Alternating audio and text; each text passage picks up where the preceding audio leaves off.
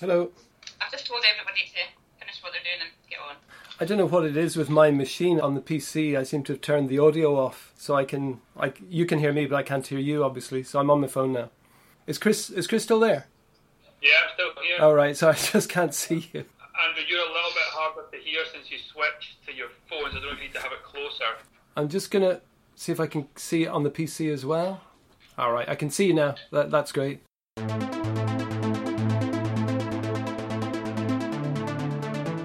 This is the Snug Podcast.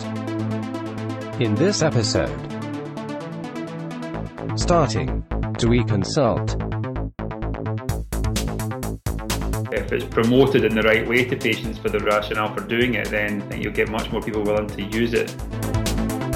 Once we changed it to the kind of more, we want you to do this, within a month, we had established a 70% contact rate that way, which has virtually never faltered.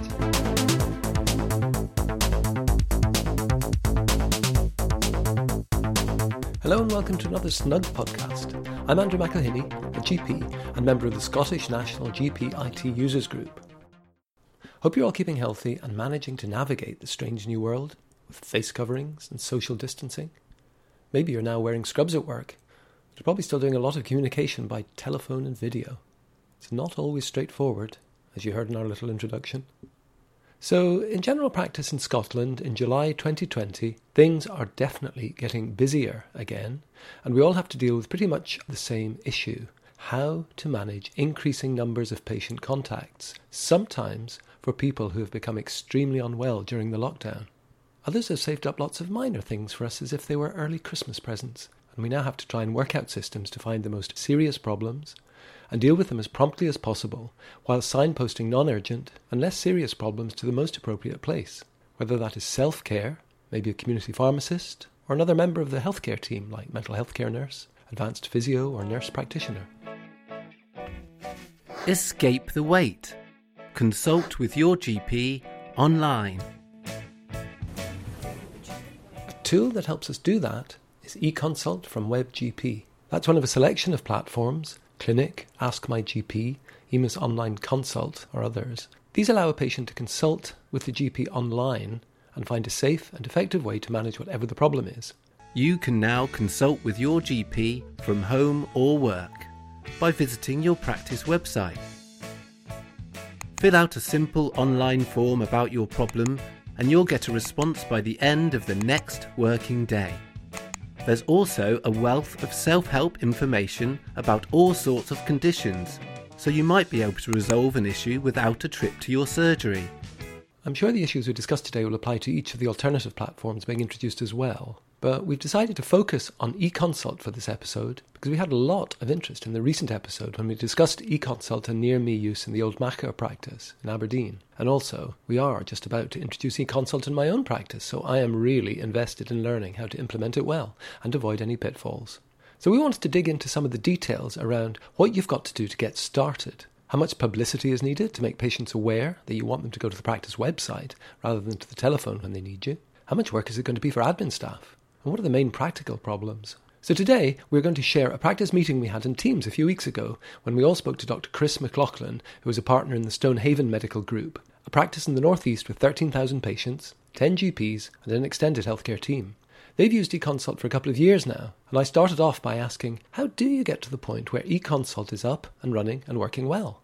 Now, the audio quality isn't great to start with, but it does improve, and I think the first section of what Chris says is particularly interesting.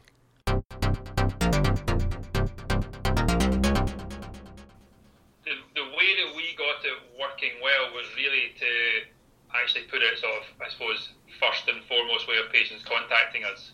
So we went through a fairly challenging change period where we told patients that they would no longer be able to book any appointments on the day directly, um, and we wanted them all to submit an online consultation. And that meant that really we very quickly funneled about 70% of our triage onto an online system, um, which had some kickback initially from both patients and admin staff members in particular. I know that was one of your questions was about the admin workload. How has that been affected? They probably had the biggest increase in workload with the implementation um, whereas clinicians sat at the other end benefiting quite early. Um, so yeah, the, the admin team needed some additional support early on. Um, once we established the the kind of high contact rate from eConsult, we worked very hard to have a, a positive patient experience as a result of that. I suppose we we guaranteed them a very rapid response time of two hours if they submitted it before midday, rather than the end of the next working day. And that was that was deliberate to try and get them to use it and think that they it wasn't going to be worse than telephone triage in terms of the response time. So we pushed them, we made sure we staffed well enough in terms of dealing with incoming triage to do that. Um, we actually overstaffed ourselves and we were responding to them much faster than we thought and they were much easier to respond to once we got going than we were expecting. So then we were able to actually cut back on some of that clinical staffing that we put in initially to, to cover the triage. Um, so yeah, it was it was I suppose, funneling people very strongly saying this is the way we want you to do it. We tried to back that up with the positive messages around, you know, you can do this whenever you want, you can do this and take your time to fill them in, you can give us more comprehensive answers. You know, we were fairly honest and said, these are all the questions that we should ask you but don't always have the time to do, so we'll get a more complete history. By you doing this, you're going to free up time for us to see someone who really needs it And I suppose at the time we were doing that, it was pre-COVID, and we've got slightly more patient buy-in potentially to protect the NHS services. So they were the kind of patient messages that we tried to promote. And I suppose with any you know significant change to we deliver something, some people kicked back on that, uh, and there were some teething issues we had to sort out. The patients that mostly were unhappy were more elderly patients who felt that it was digitally discriminating against them or people in their situation. Um, that was probably the main thing. Um, we obviously tried to work quite hard to make sure that people knew telephone was always going to be an option. We just didn't really want it to be an option. Hmm. Um, you know, we started removing our telephone number from you know various places that we could on websites and on our overheads and stuff, and direct people to be using e-consult rather than rather than phoning us. Um, the, the main issues that patients had in terms of beyond just the fact we'd made them do something different were the length of time it takes to fill in some of the forms. Mm. Um, now, we've got an average time of 14 minutes for a patient to fill in a form.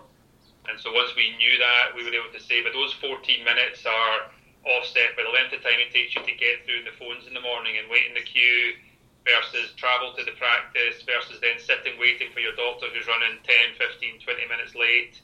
So we just we always we just tried to turn that around to make it realise it was still time well spent. Um, the red flags is the other more common complaint. So um, depending how you're using it and your response time that you're going to commit to, some of the red flags are still set a little bit too sensitively. Um, and probably the most common one is a, is the pain score which if you score a pain score of seven or above, it doesn't let you complete. And so patients would get frustrated if they'd made it three quarters of the way through a template to then hit a red flag. Um, now, a lot of the red flags are there for good reason, so we've always discouraged people from lying as such or changing their answer. Because when you click onto it and it hits a red flag, it does give you an option of saying go back, and then when you go back, you can change your change your answer so you can get through but we've never formally uh, recommended patients do that. Um, although some have learned the system and do. Um, and the red flags are set so that if somebody submits one on a Friday night at seven o'clock, they're not guaranteed a response till six pm on the Monday. So, you know, it is almost 72 hours of somebody who, if they've said they're suicidal, shouldn't wait 72 hours necessarily. Um, so we've had to work on kind of reassuring patients if they get a red flag, then they, you know, we appreciate their effort of doing it, but they can phone through and we'll pick it up. Um, if they do have a red flag, the consultation doesn't go any further, so it's all lost as such, all the information entered. And that's, from the company's perspective, that's a medical defence kind of position that they can't allow it to progress, they can't send it anywhere. Um, because once a higher risk bit of information is known to a practitioner, they have a clinical responsibility to act upon it. So it just stops them and says you have to phone. And it says either phone your GP practice 111 or go to A&E. Can I just take it back a step? Um, if I think at the initial stage, I mean, we would imagine people would phone up and say, well, if they want to speak to a doctor, then fine. But then we'd be encouraging all same day people to do the online triage. Is that is that right? That's what we did. So when they phoned up in the first um, several weeks of running it in the way we do, the admin team would say, you can't book directly anymore. We want you to go to our practice website. They would talk them through why, you know, give them reasons for why we want them to do that. And they would push very hard for them to come off the phone and not just do a telephone triage. So they did have to push them to say, you know, at that point we didn't overly advertise telephone triage would be the backup. But if patients really said, I don't have internet access, I don't have a you know device I can do this on, then they would take their information. Um, but yeah, the first the first message was always, please use our online service, you know, to, to submit your consultation. We put that at the very beginning of our phone lines when we come into the practice. And when somebody phoned in before they even spoke to someone, that was the message. We have now changed our system. We want you to use the eConsult platform on the website for all contacts. So they have heard that before they can get through to reception. Reception reiterate the message. Uh, patients that are willing will then go off and give it a try, and others that weren't willing, we would take their details for telephone triage. Would it um, take a lot of time for admin staff to enter details, you know, for people that didn't want to do it? Yeah, so we we we abandoned that on day one. If I've been honest, the admin team were finding it a bit stressful um, and they did 10 attempts, of which seven hit a red flag. and so when I and I I missed the morning, I had another meeting of the launch, and when I came in at lunchtime, they wanted to kill me for having implemented this. So I, on the forums I'm on, other places have done that more successfully, um, but it's not something that we then decided to, to maintain we changed it to having our own internal e-consult light, I suppose, which is just a, a hotkey that our staff sort of use, which pre-populates some of the key questions that they ask the patients to give us some of the, I suppose, the headline information that you might get from an e-consult um, submitted fully. And we've not really tried again to get them to fill it in on behalf of patients. Okay. And then when the forms come through, do they come into DocMan no, so they at the moment they go into an email account, um, and it might be that if if interoperability comes with our new GP systems in the future, that would be different. But at the moment, it's an email account that is monitored by the admin team um, and is then pulled into DocMan from there. So the admin team will pull it will pull it across, file it into the patient's notes, and then add the patient to the triage list. So yes, it does need monitoring throughout the day I take it the phones are much much quieter. We had a we had a drop of about a third of our incoming phone calls from about nine to ten thousand a month down to about six to seven on different months. So yeah, with no significant increase in the length of phone call either, which was good. You know, so there was a 20 second increase, which was accounted by the message we put on at the beginning, but the staff weren't spending any longer on phones, um, even though they were taking triage details. Um, and we think that was partly because in the past they were struggling to find an appointment to put someone into and would have to go through different options. So it didn't increase the length of call, but it dropped them by about a third. So then that, on the other side of the admin staff's increased workload at the start, that does have a, a positive effect downstream once you've achieved that. And who's doing the um, who's reading the uh, the e-consult queries in the email account? Is it a half GP, half AMP, or, or how are you doing that? Well, we we've gone with predominantly GPs in terms of the, I suppose, always thought that the person with the most experience, most skill, is more likely to be able to deal with them. I suppose what we call remotely than than AMPs. But our AMPs do an hour every day of the triage, and and increasingly they're being used more, especially in COVID, where we've got actually more capacity. Part of the reason for GPs doing them was also to make sure they were redirected to the right person so we, when we first launched it, we were using the GPs as a, I suppose we use the term a quarterback. So you'd look at it, you would go, this this needs to be just dealt with by someone. The best person is an AMP, so you put it onto the AMP's list.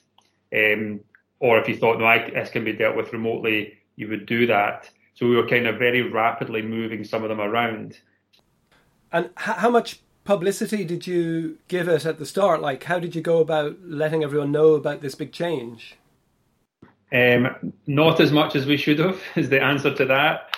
But we we had used the system for about um, three months and getting low volume contacts, and because we had sort of come in at the tail end of a government pilot, we were sort of considering whether we would want to fund that in a you know the year's time when the funding ran out. And with the volume of contacts we were getting, we didn't want to fund it. We didn't think it was worthwhile in the terms of appointments it was saving.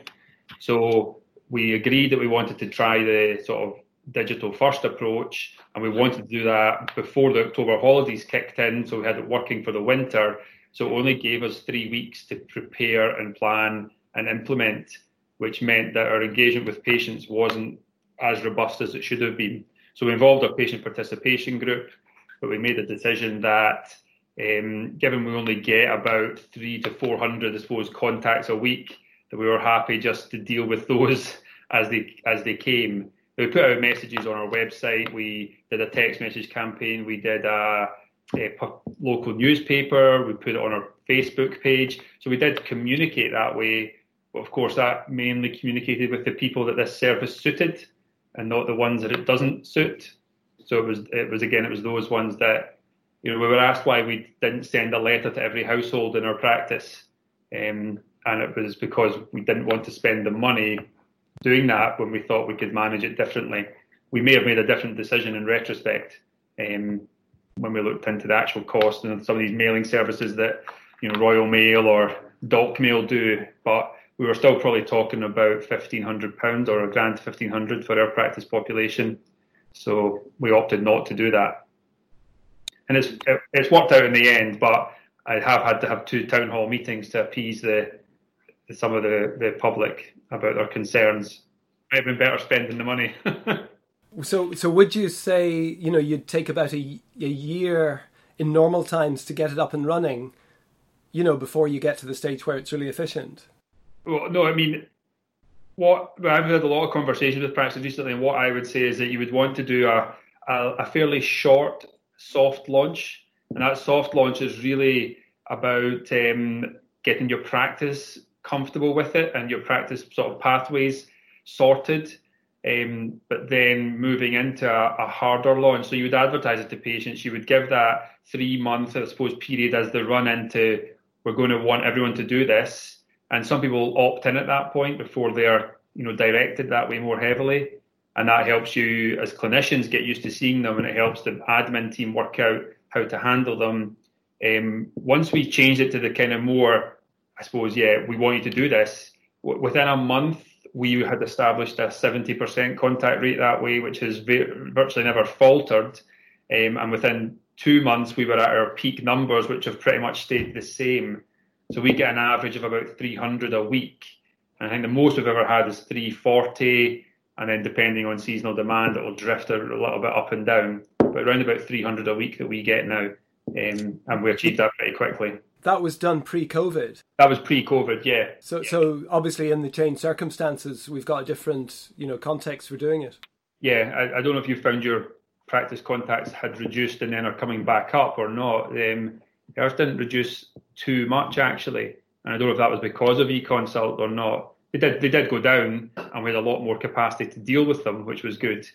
Um, but we're we're starting to increase again now. But still, I think last week was 320 eConsults we got. We're we're still about 65, 66 percent in the last month of eConsult as the main route into the practice rather than telephone triage. So that's been maintained even with COVID. Le- Leslie, have you got any more any more questions from your end? Because it's a big admin thing, really. No, the only thing would be what happens um, with the replies. You know, when the yeah. doctor actually makes some. You know, how does that get back to the patient? So there's you can you can again it depends on your resources and who's got the. You suppose you, you look at the efficiency of the best way when we did it, we were trying to release clinician time. So we put a lot of the response responsibility back to admin.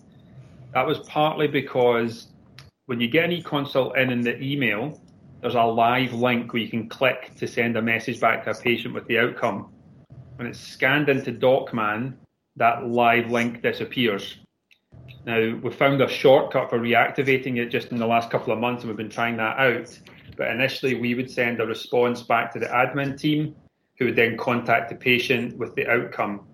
And when we first launched, if the outcome was a face to face appointment, they would phone them and say, You've, you've been offered a face to face appointment with nurse practitioner, let's book it.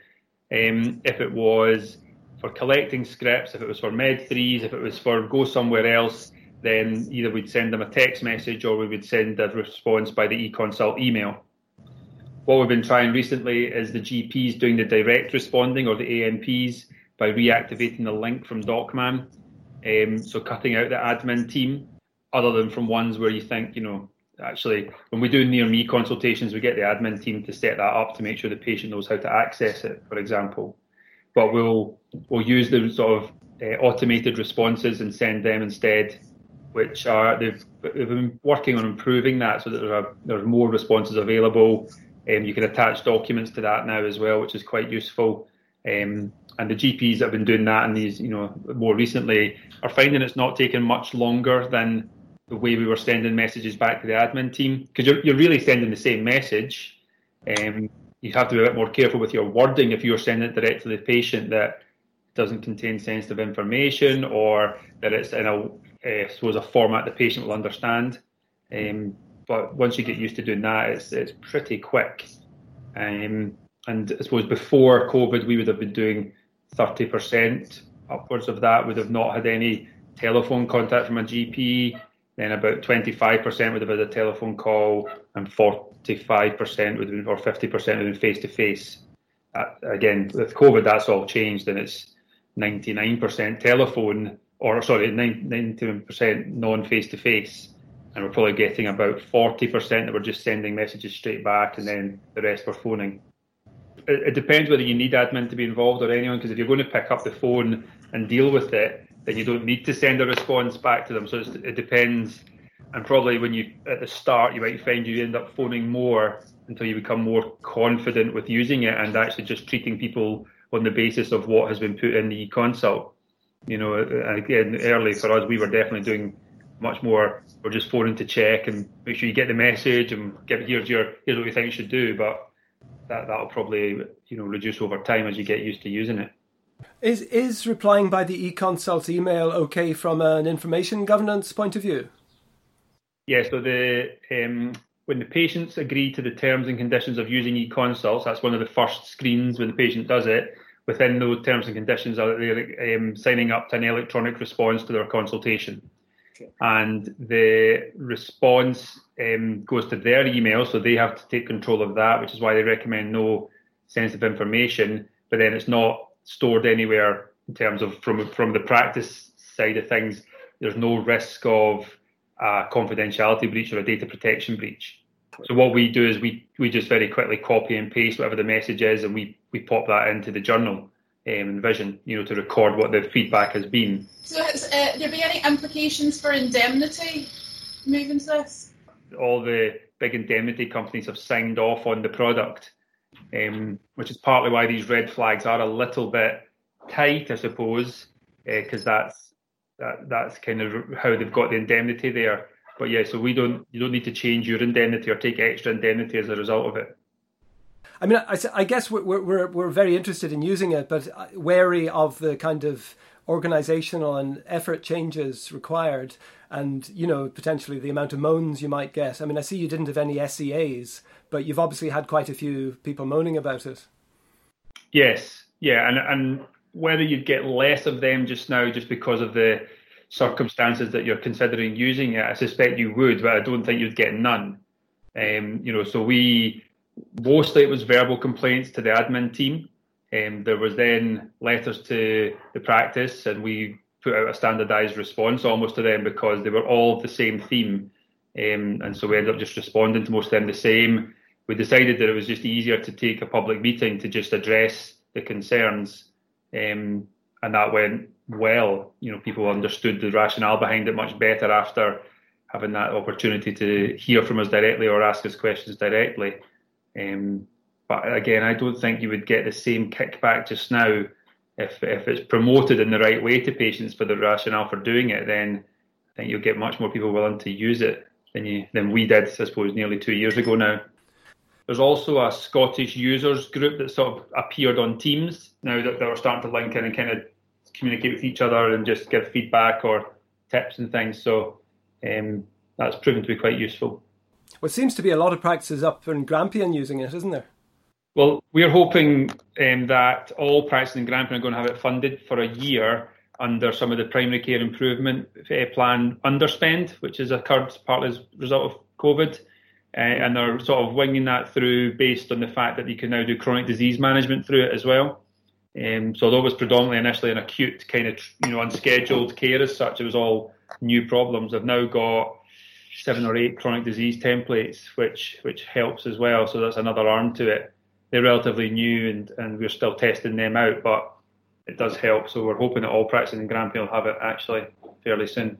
Because there was this other thing for chronic disease management called MedLink or something.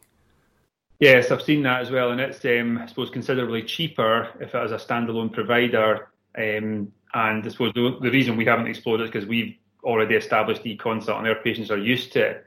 Um, but I think if, if prices weren't using something like e-consult and we're looking for just chronic disease, the MedLink looks pretty good. But I guess if you're paying for e-consult, there's no point in having both. Yeah, and you know, and again, the forums I'm on, once this chronic disease template started coming through, there was a flurry of requests for which ones they want next.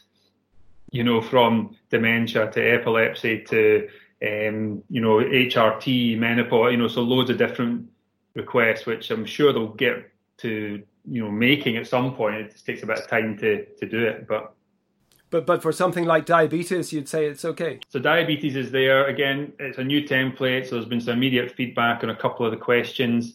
The asthma one's pretty effective. COPD one's pretty good. There's a hypertension one which is okay. Um, a few too many questions in some of them. Contraception review is very safe, but it's something like 25 questions for a patient, which is some patients not particularly keen on. But again, it asks all the contraindications that I never do, if I'm being honest. Um, and I just, you know, say your blood pressure's okay and you're not overweight. There you go. Um, so it's, it's good in the, in terms of it's safe, but it's yeah whether patients will use it or not, I'm not sure. Well, listen, thanks a million for giving us your time today. Really appreciate it. Okay, cheers. So, big thanks to Chris for speaking to us and being so honest about the fact that introducing change in the way a practice works isn't that easy. But the fact that they had set things up before the pandemic has obviously meant that their patients were able to get a consistent level of service throughout, and lots of other practices, including ourselves, now see this as an essential development for the future. In Snug, we're keen to share tips on how to use GPIT systems most effectively, and we do welcome any comments or thoughts you might have after listening to this or any of our other podcasts. If you want some non coronavirus food for thought, make sure you catch the last edition when we discussed why you might want to think twice about blindly following clinical guidelines. The links to find out more about eConsult and also how to find our Twitter and Facebook pages are in the details attached to the podcast. So that's it for now. Hope to speak to you soon. Bye.